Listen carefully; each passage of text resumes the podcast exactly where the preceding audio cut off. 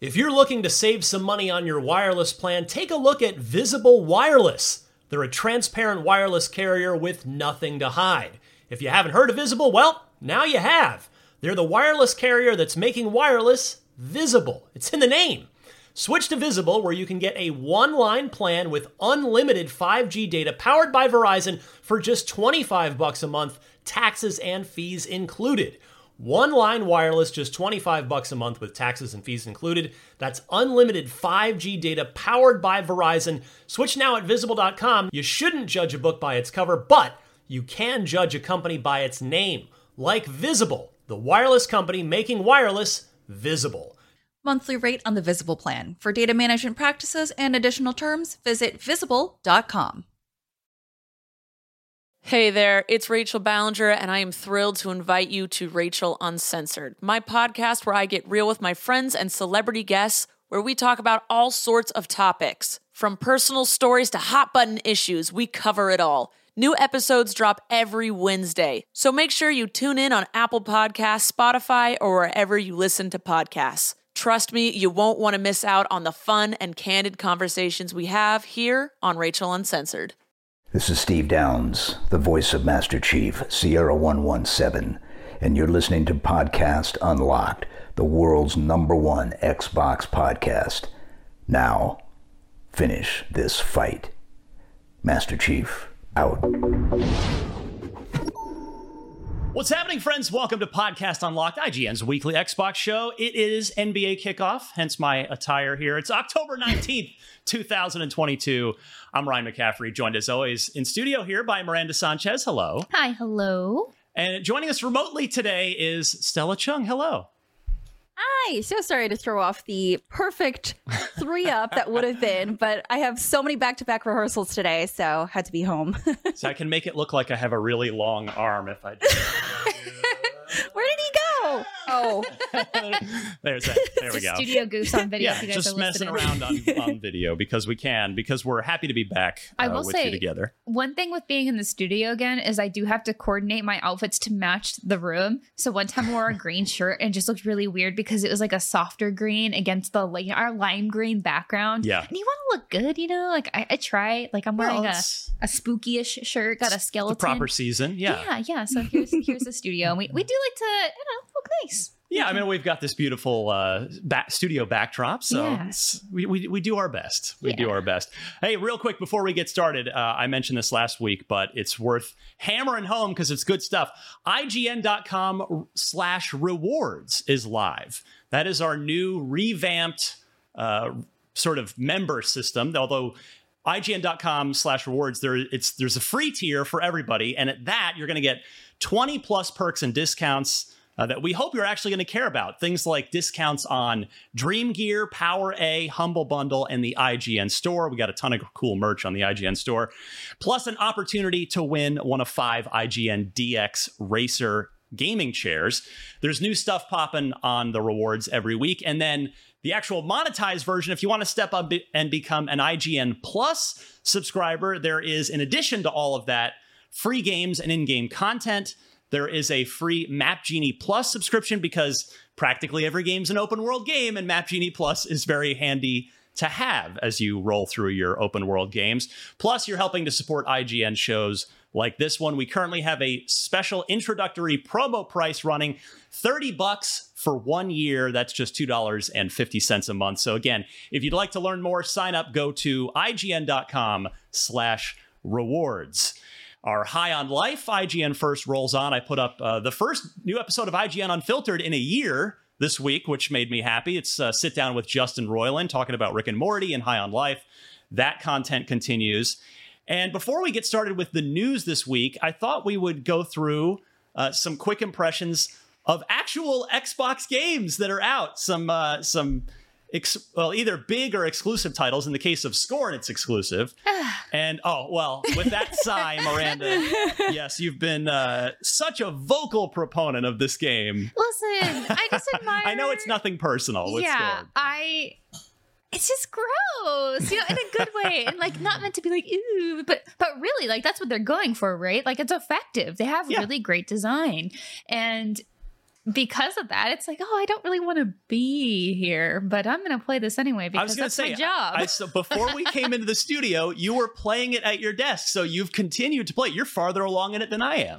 Yeah, yeah. So some quick initial impressions for me is that it is a lot more puzzle based than I was anticipating, which I like. I think you can do really cool puzzle designs, and I think in this environment too, where they really are going for that weird fleshy sound, like the gurgly weirdness eh, that's effective because Yeah. when you're doing puzzles and such i think you're getting more interaction with that rather than just running through and shooting something um, i think that dampens the environment in a way if like you're if you're just like speeding through it and not really paying attention to what's happening around you. And so i think getting to have its players slow down and move through things and like really explore and inspect things makes it all a little bit more impactful i would say. Um, i will say sometimes though in this first area so it's split, split into acts. Yeah. i'm in act two. Uh, first act i will say some of the environments tend to be a little confusing because it looks very much the same it's all rather dark as well um, so i think i've seen some people have some issues just solving the first puzzle because it's rather uh, obscure like there's just no direction you just Yeah. kind of have to I was struggling with around. that myself. hmm Yeah, so I, I figured out after just sort of doing my own methodical puzzle solving, how I do them. But uh, I, I like it so far, and I'm probably gonna keep playing. One of the things that I actually had an issue first with when we were getting that early access to it. Um, was I actually got kind of motion sick. So sometimes motion blur can make me feel like not great. And this game had just like a really intense motion blur that I don't know what it was with the perspective or if it's like because how dark and sometimes bright it is. And I, I don't know what it was, but it just made me feel not good. And thankfully, after launch, it did get some additional settings for graphics. So if you guys are also feeling a little bit of motion sickness while playing this, you can turn that off. Um, so that that helped me almost instantly. So that was Excellent. nice. Yeah, I uh, we gave it a seven on IGN, so we called it good. It's on Game Pass. Fire it up, give it a try. Like I said, I, I've I'm not as far along as you, but yeah, I definitely. I mean, I I really connected with um, what the developer we had on last week said, where he said it's their their their goal was to make it uh, sort of feel like you're moving through an impressionist painting. I thought that was really that was a really like I, I don't know if I've ever heard a video game described that way before. So I liked that description. And yeah, it's it's definitely puzzly. Um, our review kind of touched on that there are combat sections that those are that's where the game sort of uh, weakens a little bit, but it's definitely visually unique and it's the perfect spooky season time of year to play it. So everybody check that one out. Uh, Stella, had you gotten a chance to play Scorn? Remind me. Yeah, I did. Um, and I was actually a really big advocate for Scorn. So, um, but I going into it, I definitely was taken aback by the different style of game that it was. I, I think the trailers, like the gameplay stuff, they showed the combat stuff first, which is why I was like, oh, cool. It's going to be one of those like survival horror games where you go in, you have to defend yourself. But immediately going into the game, I was like, oh, this is different. This is not what I expected, which is fine. I I haven't had much motivation to want to go back. I also got to Act Two. Um, I think like just before the combat section, which a lot of people have been saying it's been taking them out of the game because it's very weird. Um, also, I feel like introducing a different game mechanic halfway through this very short game is a little weird uh, to change up the styles, but um, I enjoyed it as sort of like an experience. I feel like it's not a video game, it's more of like an environment experience. And so I think if I were to jump back into the game, I'd have to treat it that way as opposed to like playing it like a like a video gamer, right? Because it's Yeah. it's more of like More, more it's like a really big elaborate escape room almost. maybe not, uh, less like a shooter and more like uh, adventure. Probably Yeah, like a it's better like- a walking it. simulator with some puzzles and combat in it. Yeah, Is that maybe even? Yeah, one way to it's- it's like- not that that's a bad thing. I'm not just trying to just act- throw on an accurate description.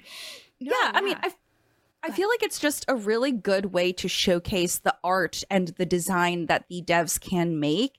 And this world is incredible. I think it's just I think it's again, it's weird to say, but I think it's gorgeous because they did such a good job creating this world and everything being hand drawn uh, and everything being unique is incredible. So I'm really cool. It's really cool to see that come to life in this video game, but it's definitely more of like an experience as opposed to like a normal video game. So, um, I, I think one thing too I've noticed is they do tend to skew toward style over substance. So one thing in mm. that first area where it's like I feel like I'm getting lost and things are unclear. There's a lot of markers like visually for what you're supposed to do, kind of.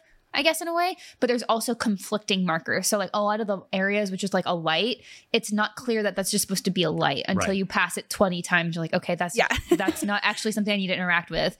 Um, and things that you can interact with are clear once you walk up to them pretty close. So there is that, but I think in just talking bigger scale game design element, sometimes there are meant to be visual markers to sort of lead Yeah. players to something. Often. I mean, I think we're Yes. trained for that at this point Yeah, people who play a lot of games. You maybe not even like notice it, but like if you look at a ledge and there's like yellow paint or something that just kind of pops Mhm. a little bit more than everything else, you're like, oh, that's where I climb. Yeah. And maybe you just don't realize it, but that's something you're always drawn to. And I think this sort of lacks some of that with its puzzle elements. Like you the little red things. bits in Mirror's Edge. Yeah. That's like a it's part of the design language of the game, right? It's- exactly. And so so this has some of that with its pathways in a in a bit but also it, it seems like it's trying to confuse you in certain ways which which is fine but it's just something to go in knowing. So if you feel like you're getting confused i think there's a reason for that because again it does go a lot more into like the style of it of like this Yeah. is a place that's ruined and there's all this history here but it, it's not really trying to help you get to where you go need to go next. It just is like here, here you are good luck So, you know, while maybe not a 9 out of 10, 10 out of 10 game, it's So cool. one the I think a big takeaway is it's it's a it's a very unique game. Yeah. And we need more of those. We Yeah. need unique games. So, give it a try on Game Pass. Uh, although this next one I would that also came out this week, also into Game Pass. It's not exclusive, but it's the only Xbox is the only place you can just get it on Game Pass.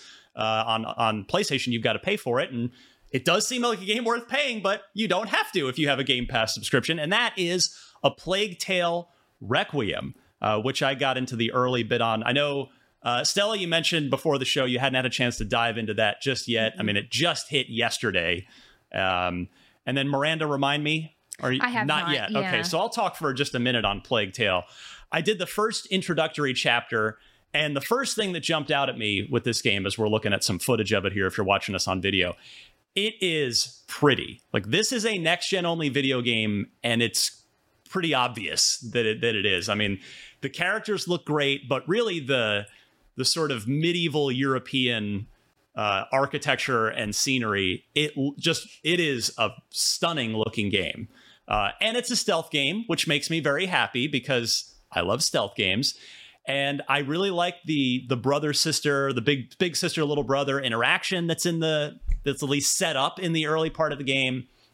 So uh, this playing about a, the first hour of it last night was enough to absolutely make me want to continue. So we gave this an eight, called it great on IGN.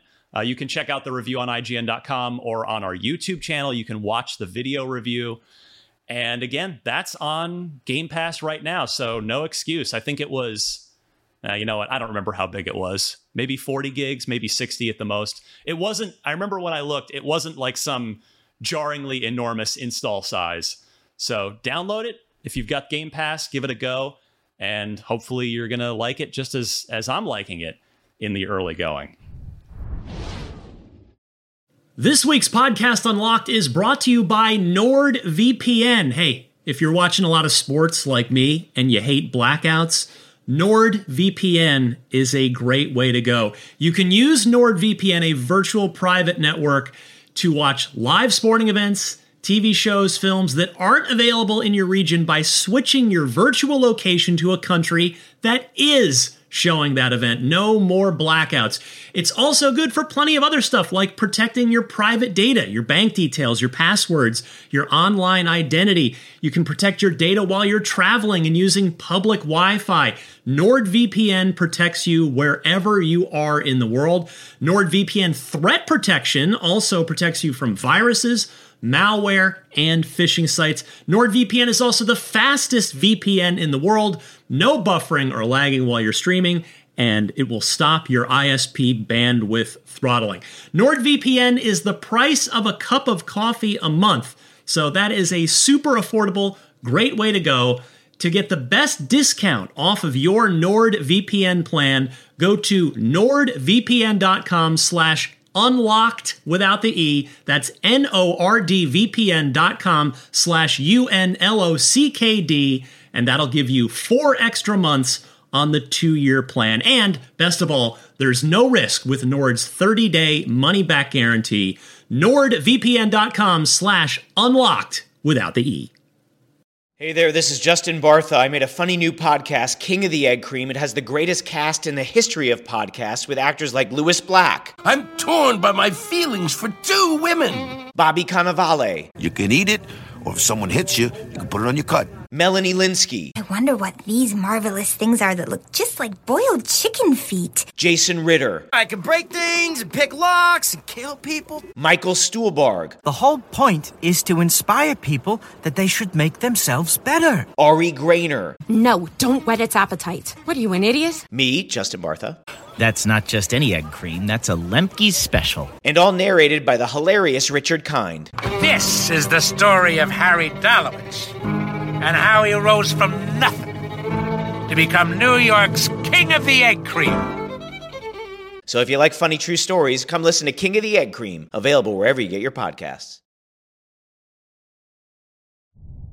One other quick one I want to mention. I promise we'll we'll talk about some news, but hey, we're we're going to spend time talking about excellent new Xbox games that are actually out. This is what we we talk all year waiting for these, and here they are. So we get hyped for them all year, and now's the time to play them. And finally, uh, I can't talk about this one yet. Sadly, we're recording on Wednesday. The show. I mean, I guess if I really wanted to hold this show until tomorrow morning, I could, but we'll just stick to the regular schedule and I'll I'll kindly appeal to you to read my review tomorrow morning, Thursday, uh, which is for New Tales from the Borderlands. So I love the original. I've said before that uh, I'm not a I just never really got into the Borderlands shooters for whatever reason. It just didn't click with me. Uh, but Telltale's Tales from the Borderlands is I love it so much. It's actually my favorite Telltale game. Uh, I think it's it's just top to bottom the best thing that Telltale ever did. And I know I'm not alone in that thinking. A lot of people feel that way about that game. So I was happy to volunteer for the new Tales from the Borderlands review.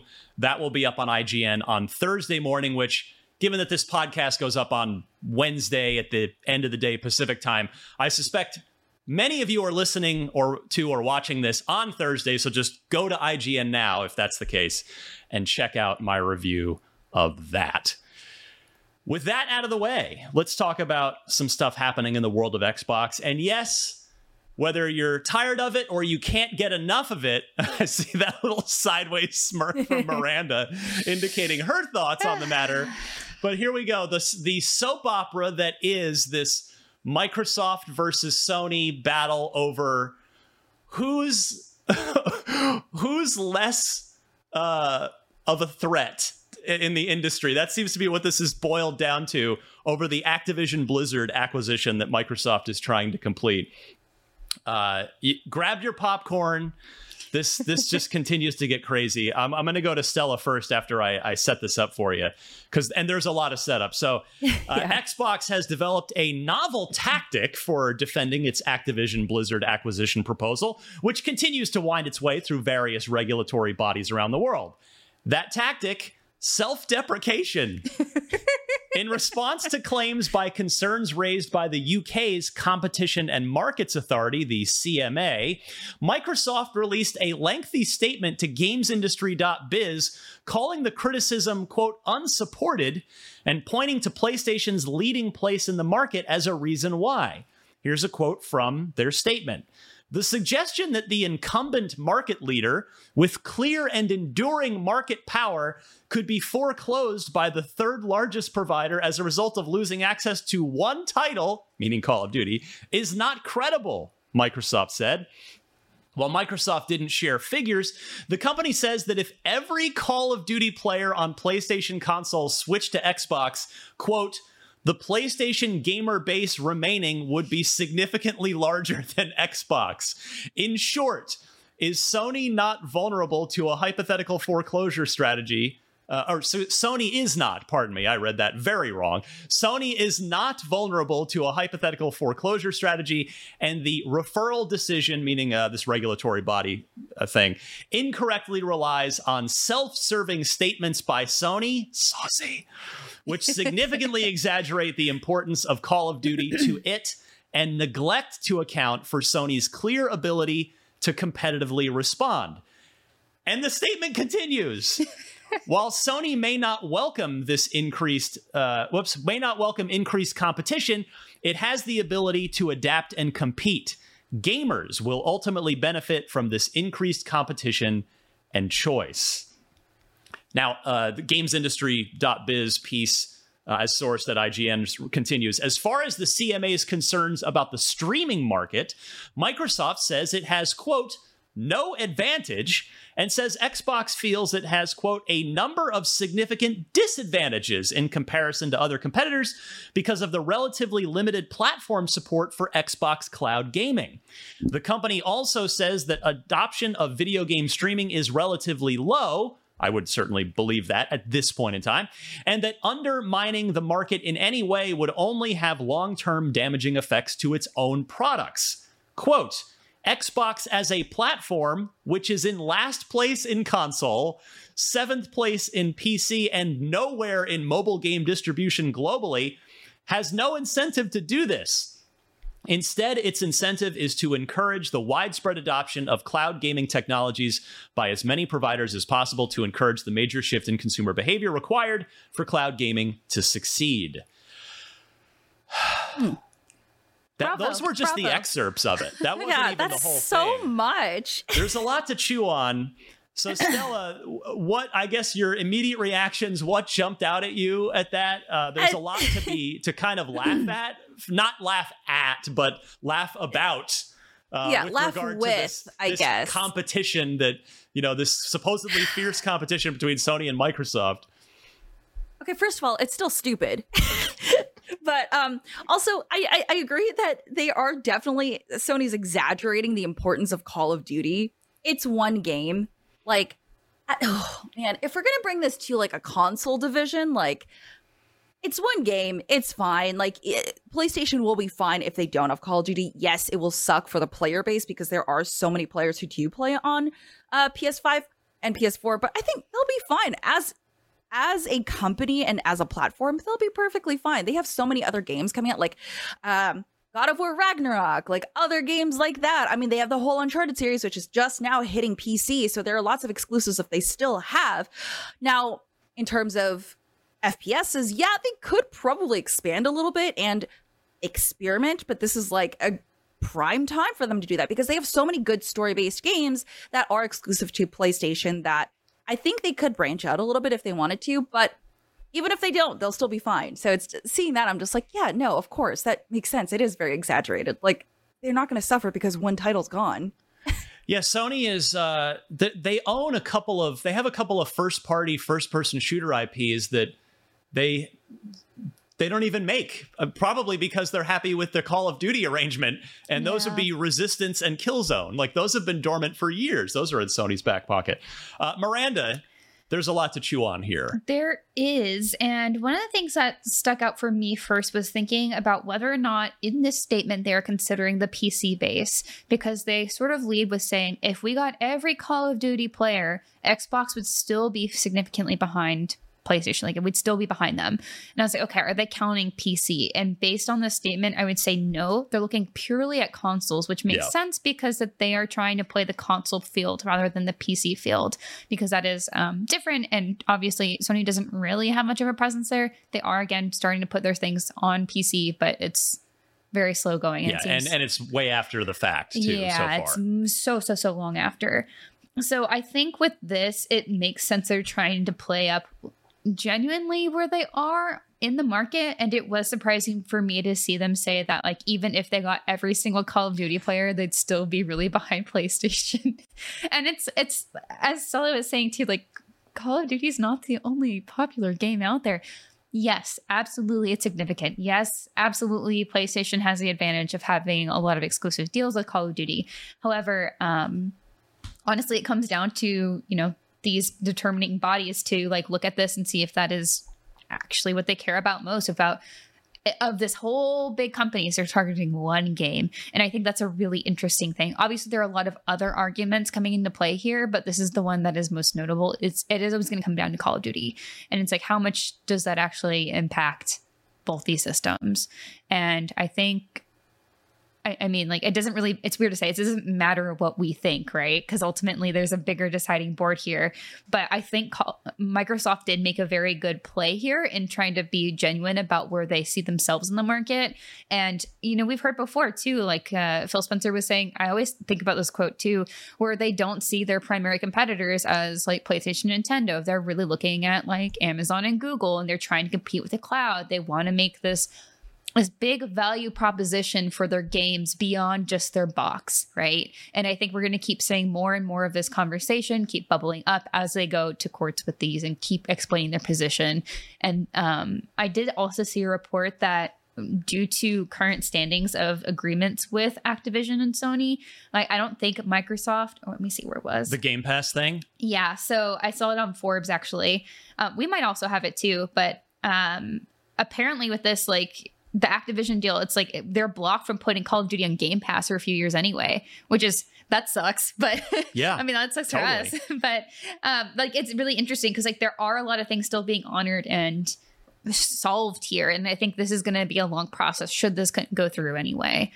Um, I, I'm also curious because I don't feel like we have a good timeline on when these things would be decided either. Like when does this even go through? Well, the, as far as we know, we just have the original thing Microsoft told us, which is that they expect the deal to, if approved, to go mm-hmm. through by June of 2023. Right. So it's getting, I mean, we're into the regulatory consideration phase now, mm-hmm. but at, at, least if, if, uh, well, uh, the American government, I don't know about the UK government, is not known for doing, uh, for, for moving things through regulatory approval in a speedy way. They're, That's true. They're not known for their expediency. So who knows how long it's going to take. You know, I, Miranda, you you I think you you were you touched on one thing that I wanted to drill into a little more about the regulatory bodies mm-hmm. and and how they you know they can gum this up potentially which is why exactly what Sony's trying to to make happen and you got to figure I mean, I guess it's it's maybe it's not it's not fair to assume, but I think let's put it this way: there's probably a reasonable chance, a reasonable probability that the people on these regulatory boards that mm-hmm. ultimately have to sign off on this probably have little to no understanding of the video game industry. And I don't say that insultingly. I don't, but just it's just out. It's probably in a lot of cases outside of their purview, where they're they're not doing what we do. They're not paying attention day in and day out to the to who's doing what in the games industry. They're they're taking for better or for worse because there may be some advantages to this too. Yeah. They're taking a completely fresh look at it of just like okay, there's this industry, a games the video game industry with which generates collectively this many bajillion dollars a year and this person this company Sony's in first and Nintendo's in second and Microsoft's in third, but they want to I mean, I wonder if the if the sixty nine billion dollar thing is it's just such an astronomical number mm-hmm. that I wonder if that's kind of that alone is is giving pause because the seven and a half billion dollar only seven and a half billion dollar Bethesda oh acquisition nobody none of these regulatory and including Sony so neither Sony nor any of these regulatory agencies batted an eyelash at the Bethesda acquisition. When 2K earlier this year, back in Jan- way back in January, which feels like five years ago, when they paid $12 billion for Zynga, nobody batted an eyelash. It's I wonder if if if it's the number, if it's the, the number or and or to your point miranda if it's call of duty if it's the fact that it's the big game that's in play here yes i feel like if you look at say for instance like the top selling games if they're like assuming that this regulatory body does not have the biggest understanding of games they're looking at analogs for like with movies television other places to see okay how do video games work comparison Um, and they see, so if you just look up, so I just pulled up the first website that pulled up for the for US top selling games of 2021. Okay. It's Statista.com. So thank you All for this right. information. Uh, number one and number two are Call of Duty. Number Really? one's Call of Duty Vanguard. Number two is Call of Duty Black Ops Cold War. Wow. So Hmm. the previous year's Call of Duty as well. That's well, I guess that makes sense because they come out in the end of October, so it's it's always going to sell well into the following Mm-hmm. year, which tells you how big the launches for those games are too. The fact that Vanguard still managed to be the biggest game of the year even though it came out in late October. Yeah. It came out with 2 months to go in the year. Yeah, So that- it launches big and then it has a long tail, which is Yes. which is crazy. And then for uh, NPD obviously has its others as well, but basically every list says number one is Vanguard, number two is Call of Duty. So if you're looking at that list and saying, all right, number one and two, all of all the video games that come out, that's pretty significant, right? Yeah. And so I could see why they're like, oh, this is the thing to play into. This is the thing to talk about because yes, Activision Blizzard is more than just Call of Duty, but ultimately Call of Duty is what matters most there, arguably in this in this court and in this case. So Stella, your thoughts on this? Uh, I honestly, I'm still trying to process the fact that Vanguard did so well, even though that was not like the most well received game when it came out, you know? So I guess that does speak volumes as to Call of Duty's reach, right? It it, it does say a lot about um, the game and, uh, well, their company, honestly, really. So, yeah, I get it. I get that why they're playing to this specific title and, um, you know, everything else that follows with it. But I, honestly, I don't think we're going to see this series go to a specific platform. I think that would just be a poor decision. There's just been so many so many players across the platforms that it doesn't really make sense for them to do that anyways and that would also make Microsoft kind of look like the bad guy. So, I I genuinely don't think that's going to happen. I think they are playing this up a bit more and I feel like once we do see negotiations come back up, we're not going to see much of a discussion of like, "Hey, we're going to steal this title." I, I genuinely don't think that would be a smart move for the community and for the companies. So, Um, I I just I I'm still cracking up when I every time I read this, which has been a few times at this point. How it's you've got Sony trying to play the victim. The market leader is saying we'll be crushed. We'll be crushed if this deal goes through. And and our competitor is this big bad horrible monolith that they must be stopped. And then on the other side, you've got Microsoft saying, we're in last place. Our competitor is amazing. They're number one. So it's it's just like it's a if if you're one of these uh, maniac fanboy zealots on the internet that's who and your whole your whole uh, personality is tied to defending these companies, you're probably your head's exploding this week because you don't know what you're like. Wait, what? They're what do you mean? They're saying that the other guy is better because they're both saying the other guy is better puppy in their own way. out. Yeah, it's just like it's it's comical to me how they're Yeah. arguing for uh, each other's superiority in in in front of a regulatory body. now Um, kiss. oh man, um, but yeah, it's it's to me it's asinine that that Sony's case is even being taken seriously in this. And I know we're on an Xbox show and I'm saying that, but it's just like again seven and a half billion. But like Bethesda, I I mean Bethesda co- puts puts out more games than Activision does. None of them are as big, or actually, one of them is as big of call as Call of Duty, but it only comes out every like every Halley's every time Halley's comet passes through the solar but you can also get it on your fridge. So Good point. That's true. It's on every device yeah, except PlayStation. No, I mean, uh, who knows on that at this point? But um, yeah, I mean, Bethesda's game output is higher than Activision Blizzard's, um, even if the, the the dollars don't add up. And it, it's just it's one publisher. It even if it's even if it is the biggest game, not well, the biggest annual game, because the biggest game really is, of course, Grand Theft Auto but uh or you could actually also say Minecraft. That's a which Microsoft has and and puts out on Sony Sony platforms. But uh, if nothing else, I think to to sort of seriously button this up, to me, I want to get both of your reactions to this as well. What I take away from this is that Sony is really, really threatened by the prospect of this acquisition, and I say that because uh, th- they've simply because they've, as I said, they've never contested any of Microsoft's other ac- acquisitions. It'd be one thing if they took a complete um, uh, what's the there's a term for this that I'm blanking out on. Just uh, trying to block everything. Mhm, A uh, mhm. obstructionist. That's it. If they took a complete obstructionist strategy to anything Microsoft tried to do, like just just to try and make it as difficult on them as possible, even if they didn't necessarily win. Like, oh, you want to acquire playground games? Well, we're gonna file any kind of legal thing we can. Oh, you you want to acquire Double Fine? Well, well, yeah, we used to be in we used to do exclusive business with them. We're gonna do anything we can to try and gum up the works for you on that. But no, Sony's never never batted an eyelash at any other acquisition except for this one.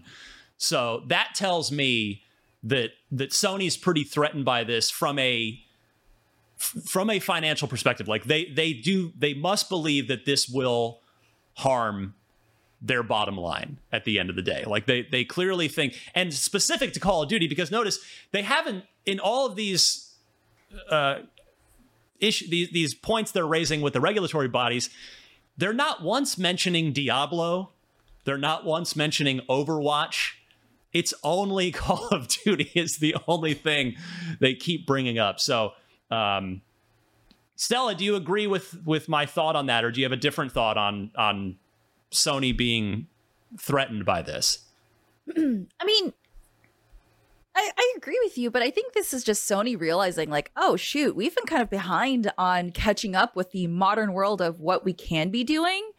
And I think they're just realizing, like, oh, this is a big acquisition. Again, like, of course, acquisitions have been happening um, all throughout the past year. And I think Sony's just like, wait, we could have been doing more with what we have. Well, until we play catch up, let's let's try and like you know throw some fire on, and then and then try to figure out what we're going to do next. Because I don't know, I, I think Sony is just realizing that they do need to come to terms that the gaming world has changed. Like crossplay is everywhere, and if you don't have it, it only hurts you. So I think they're just like slowly catching up and realizing. So I, I really hope this is a wake up call for them.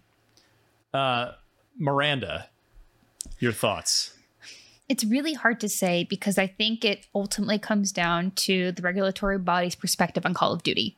Um, in the UK specifically, this is the this is the area we're specifically looking at this Yeah. week because there are other regulatory bodies looking at this. including one in the United States that Yes. th- this apparently hasn't even found its way to. Yeah, I was like, "What- hello, we, we doing anything? like, what do you guys think?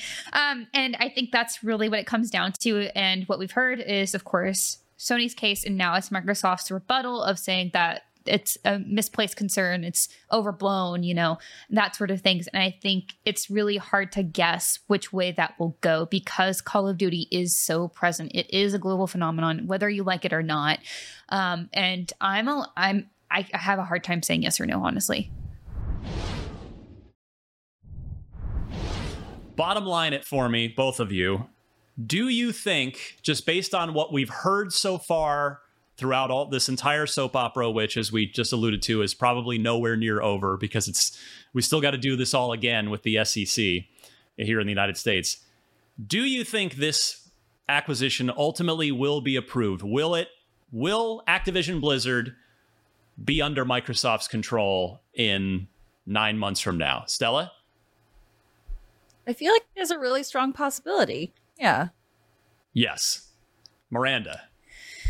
Um, I feel like in the UK, it's almost looking like a no potentially. Based on what I've read so far, because it is skewing so heavily about Call of Duty. And I think it's really hard to draw any eyes away from that. I think you can say, well, we're behind. It's like, okay, Right. but Call of Duty is massive. So that's actually where where I think makes most sense to me. It, I mean, it's could happen. I mean, it's But it's hard to say. Yeah, Yeah. Uh, I'm a yes. I do think at the end of the day, uh, this is going to go through. Are there going to be stipulations or conditions attached to it? Maybe. I mean, I don't know if these regulatory uh, bodies have the authority to do something like that to sort of attach um, little uh, what's the word I want? Just little not incentives for Sony, but just like little things to placate them. I don't know. Um, but it this is at worst fascinating. I I, Yeah. I and I guess the, the last thing I would say too is um, do you think so- Sony was caught off guard by this acquisition? Because I think I think they were. I think a lot of this react. I don't think they saw this coming at all. I know we can't It's- know, it's right? hard- We're just it's hard. speculating, but Yeah, I would say I'd agree that it seems like they were caught off guard it, based on their responses. Um, a quick note too, I'm just reading this on Reuters, but um, it says that we're probably going to expect more from the UK regulatory board on their in-depth investigation, and they'll publish their findings in the new year. Okay. So, so we will have like an update on their uh, deeper investigation beyond just like they look at Call of Duty and Sony's complaints, and now Microsoft has rebuttal. Now they're doing more. Um, but I do agree that it sounds like that they were probably caught off guard by this. Stella, do you think? What do you think? Do you think, think Sony was was ready for this, expecting this, or do you think they got they got caught with their pants down a little bit? I think they caught with they got, got caught with their blue pants down a little bit. I mean, I think it's yeah. I mean, th- their response is very defensive, and again, I feel like this was their like, oh crap, like there's there's more that could be happening. We could have done more. So I, I feel like that's that's very much what their response was. So Yeah, I mean, part of the reason I think they were caught off guard is not only for what I just said, for just the the sort of the way they've handled this, but also remember we do know that that Microsoft approached Activision after all of the let's just call it legal trouble, uh, particularly in the state of California, started for for Activision. Uh, so if I'm Sony, I, I I I mean I'm also not a, in business, so maybe maybe I'm completely wrong, but I would think Sony would would see oh there's this massive sexual harassment scandal, this massive workplace toxicity situation going on. Well, you know that's that's not you know we don't have to worry about our competitor trying our primary competitor trying to swoop in and buy them. Who would buy them? Who would buy that in that condition? But microsoft clearly saw a buy low opportunity even 69 billion dollars is low but um yeah i i i remain riveted to this i uh, we we've never seen a story like this in the games industry ever. There have been a lot of act, uh, acquisitions. I mean, I remember the when Activision and Blizzard merged. That was a huge story, and this is like the next ver- the next level up from that is now th- that entire entity not just being acquired. Like if this had been Tencent or some uh, some VC, some venture capital firm just coming in and saying, you know what, we've got bajillions of dollars in the bank. We want to get a big foothold in the games industry. But the fact that it's a platform holder that's doing this, I think is just it just takes it into a completely unprecedented territory uh, for acquisitions. And I'm I'm gonna microwave some more popcorn because I am I am enjoying the heck out of this saga right now. Next up this week, uh, some sad news. I mean, we got to report the good with the bad here on this podcast. Microsoft has laid off hundreds of staff members across multiple departments, including Xbox. Sources told Insider that less than a thousand staff were laid off across divisions thought to include Xbox, the forward looking Microsoft Strategic Missions and Technology Organization, and the Office of the Chief Technology Officer. Studio Alpha, which is Microsoft's serious gaming initiative that focused on war gaming simulations, is also at risk, according to one source, alongside the Mission Expansion Cloud Government team. Microsoft's mission engineering team may also be effective, uh, affected, pardon me, as its lead, Zach Kramer, sent an email to employees announcing that it would be, quote, deprioritizing work already underway. Quote, like all companies, we evaluate our business priorities on a regular basis and make structural adjustments accordingly, said a Microsoft spokesperson to Insider. That continued. We will continue to invest in our business and hire in key growth areas in the year ahead. End quote.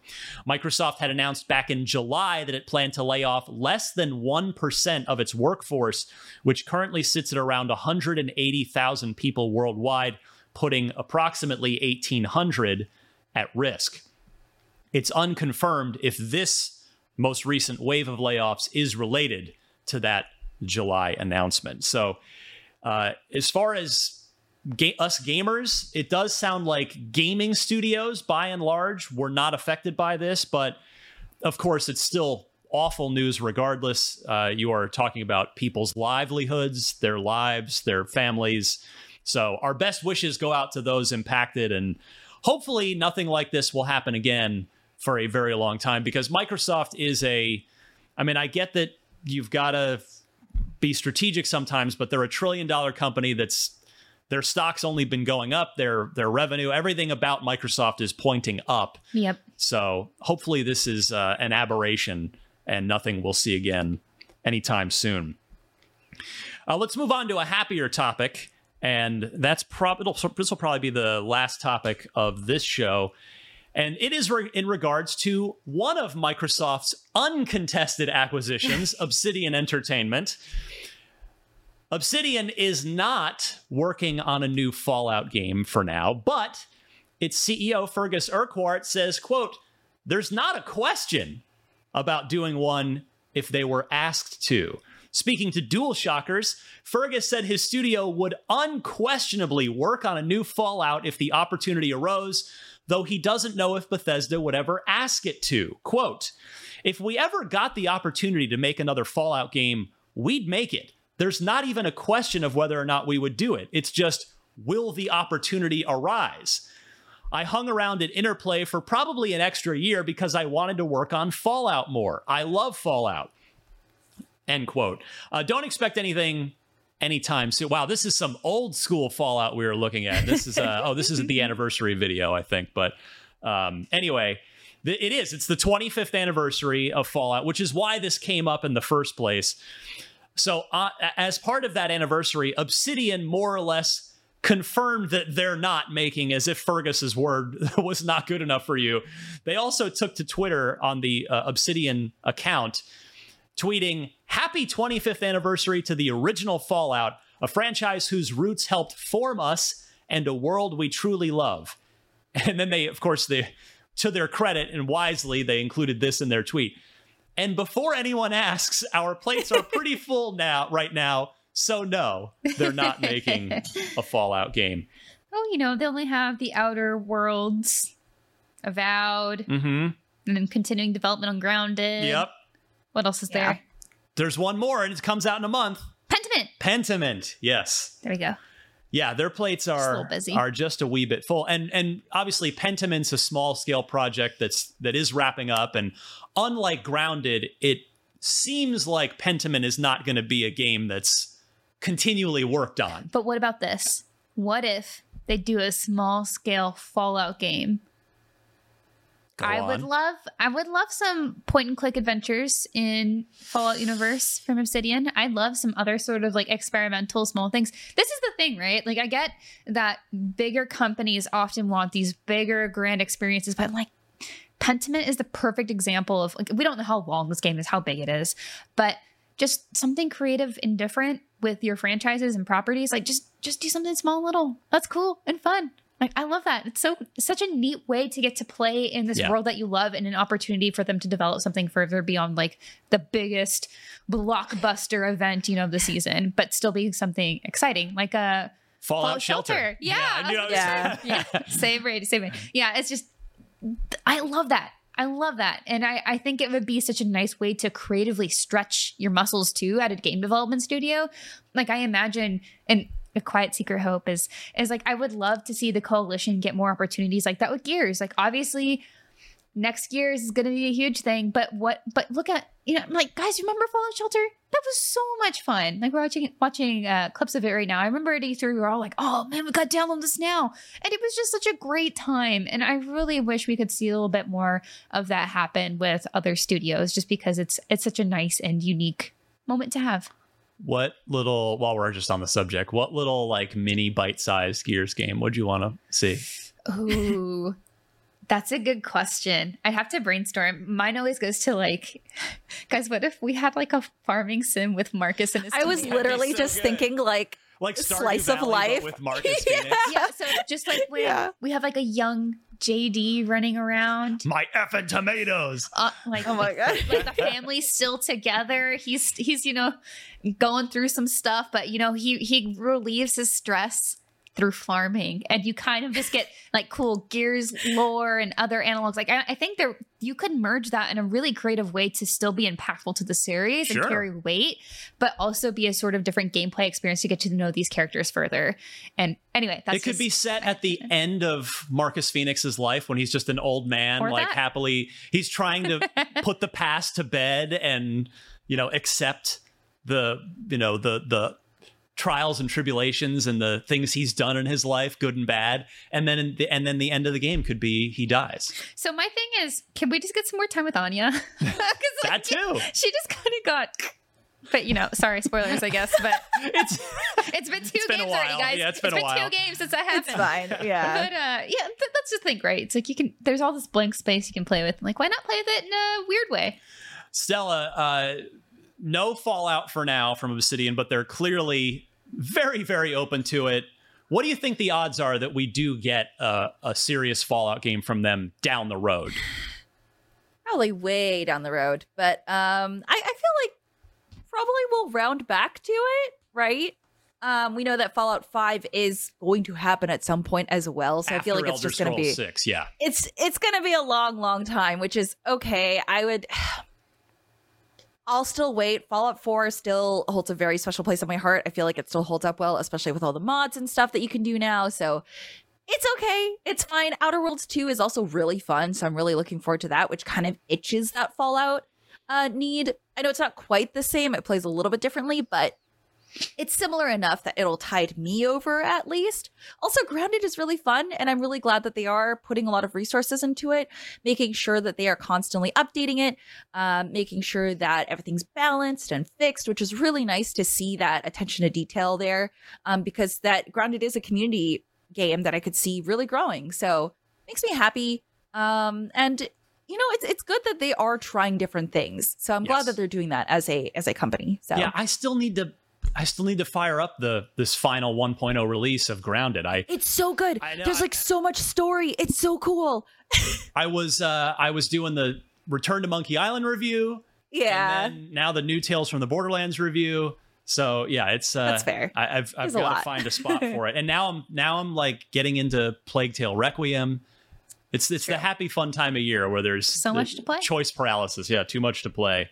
Yeah. Um, but yeah, so I I will say that to finish this topic off, I do think this the, inevitably it's going to happen. There's going to be a, a major AAA Fallout game from Obsidian because not only, I mean, number one, you've got Microsoft owns them both, so like there are no legal or business hurdles to clear whatsoever.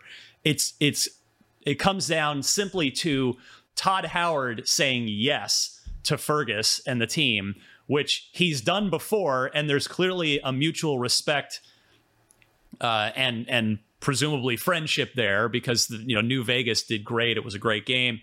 So, uh, but you're right, Stella. I think it's it would probably be after Fallout Five, way down the road. Because I mean, you could you could say, well, maybe there's a chance that that that happens. Um, that that happens after Avowed. Maybe the Avowed team uh, of course, more likely they move on to Avowed 2 if Avowed goes as well as as you hope it does. And I mean, the Outer Worlds 2 team, you know, whether there's going to be a third Outer Worlds game or whether they would move on to something else remains to be seen. But I, I just I do think Todd Howard probably would want Fallout 5 to be the next Fallout game. Nothing against what Obsidian would do, but I, I suspect that that that that's the next thing he would want to see happen. So I do think there's a strong possibility, almost, and, and even I would go so far as to to say that it's it's pretty probable, pretty likely, but it is going to be a while. So there is more fallout in our future. That's the good news. All right, before we move on to trivia, a quick note. Uh, in fact, actually, Stella, let me throw to you here. You've already taken advantage of this. The Xbox Elite Series 2 controller has hit the design lab, meaning you can customize your own now. Uh, do you have I guess you don't. I mean, you don't have it yet. You posted pictures on your Twitter of what you ordered. Yes. I I did, yeah. Uh, Originally, I was just playing around with it because I was like, "Oh, cool! They just they just announced like the the, the maker." and then I actually ended up really liking what I made. So I was like, I mean, you know, I haven't really invested in a good controller, so I may as well just get it.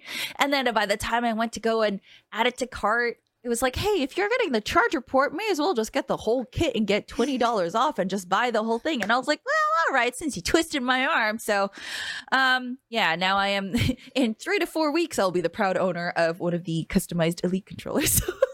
There it is. yeah, that's fine. That's my Pulled up from build. Stella's Twitter account. Very nicely done, Red, our super producer. Yeah, It's so going uh, It is really pretty. It's like It's rose gold. some Austin Yeah. Powers gold member action there. Oh, dang it, that's not what I was going. But you know what? Fine. I guess so. But yeah, I, I liked it. I was like, oh, I like the gold accents. I was like, hmm, you know what? Oh Looks god, good. I guess I'm gonna become a controller player now.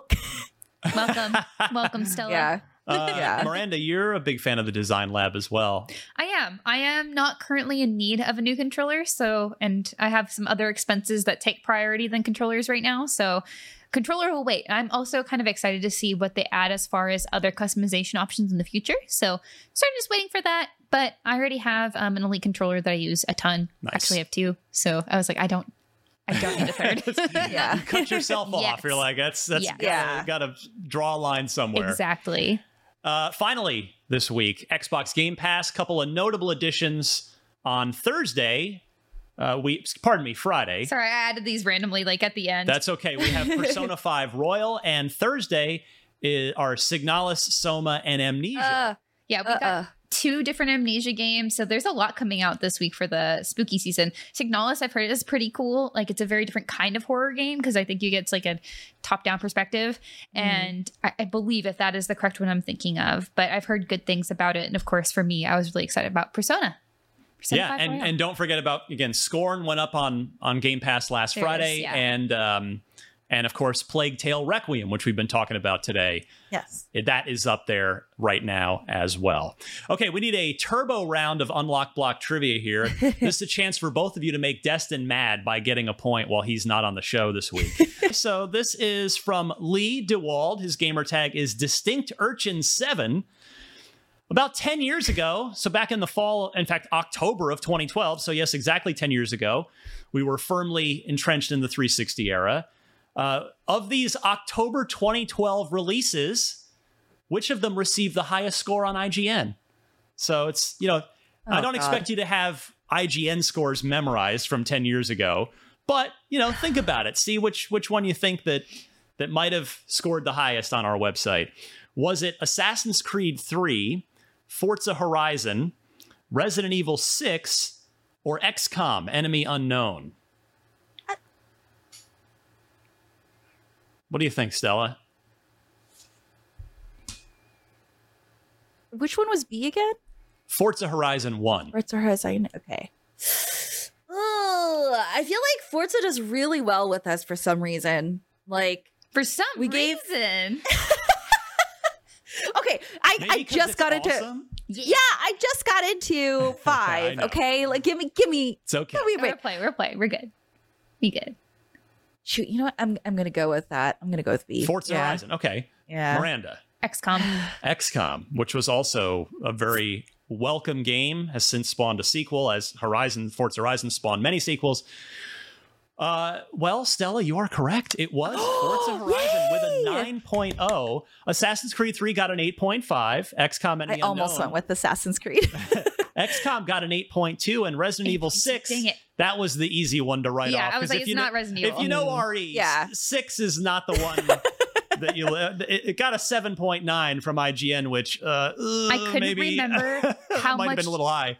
I know Dam loved X the last XCOM and X, XCOM Okay. Enemy Unknown, and so I was like, okay, how much did he love it though? And it's either that or Forza, and I was just like, "Ah, I'm gonna take, I'm gonna take a bet. I'm gonna take a bet on XCOM. yeah. XCOM, you let me down again. well, uh, Stella's now in the lead for the trivia trophy for the year, We're by the way. close to the end. Excellent job, Stella. and that'll just make you. Destin extra upset next week. So Now you have to get- Good. Forza Horizon even more. Yeah. I'm Yeah, I'm actually doing um, a shoot for it. That's one of the rehearsals later today, so I'm playing more of it. Um, yeah. Excellent. Yeah, and and every and I can say this, you could hook me up to a lie detector test, and, and I think if you asked an, any other Forza player, they'd say the same thing. Every Horizon game has been better than the one before it. I don't know how they do it because they're at the point where it's like we gave it a 10. It got our game of the year. I don't know how you do better than that. but Horizon 2 was actually a huge leap over 1, which has 1 was really good. 2 was amazing. It was set in the south of France. Uh, the Forza Horizon 3 was set in Australia. That was incredible. It was better than 2. 4 was set in Great Britain, was better than 3, and now 5 set in Mexico is better than better than all of them. So it's just incredible what that series and the developer Playground Games has been able to pull off. Thank you, Lee. If anybody else out there has an Xbox trivia question, send it to me. It'll only come to me. These guys won't get to see it, so they can't cheat. The email address is unlocked at ign.com. Include your question, include four, mul- four multiple choice answers. Note the correct one in your email. Don't forget your name, and optionally, if you'd like me to read it on the air, your Xbox gamer tag as well. That brings us to the end of Podcast Unlocked, episode 566. I'm on Twitter at DMC underscore Ryan. Again, my Tales from the Borderlands review will be up Thursday, which is probably by the time most of you are hearing uh, this or watching this right now, uh, since the show doesn't go up till later on Wednesday. So please check that out.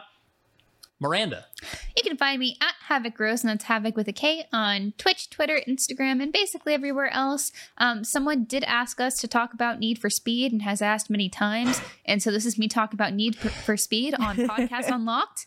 Need for Speed. When it comes out, I'll play it. there yeah, you go. I, I, don't know what else to say about it. I'm sorry. It's very strange for the, uh, a, a game in a major franchise like that to just get announced yeah. right before it drops. And there's yeah. That's, I don't know what that. I don't know if that. Usually that's a bad sign, but who knows? We'll, we'll see. see. Stella, see. take us home. Uh, yeah, sorry, there's something outside and I don't want know what's it's going on. Cart but rolling by somewhere. Yeah. yeah. Speaking of Resident Evil like stuff. Anyways, um, yeah, I am Parallax Stella everywhere. Um, I am currently playing Overwatch and Apex on stream. Um, but I want to look and do more games on the Xbox. So I guess just throw me some suggestions. But yeah, uh, just doing a lot of stuff for IGN that will come out and I can talk about it after NDA's, you know, after embargo's release. But like, there's a lot right now. So it's that time of year. Yep. Which Use is, IGN guides.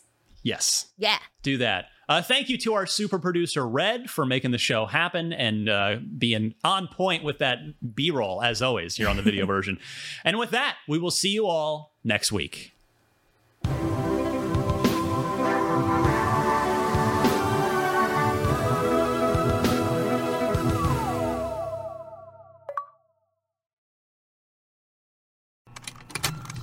Contained herein are the heresies of Radolf Burntwine, erstwhile monk turned traveling medical investigator. Join me as I uncover the blasphemous truth of a plague ridden world that ours is not a loving God, and we are not its favored children. The Heresies of Radolf Burntwine, coming January 2nd, wherever podcasts are available.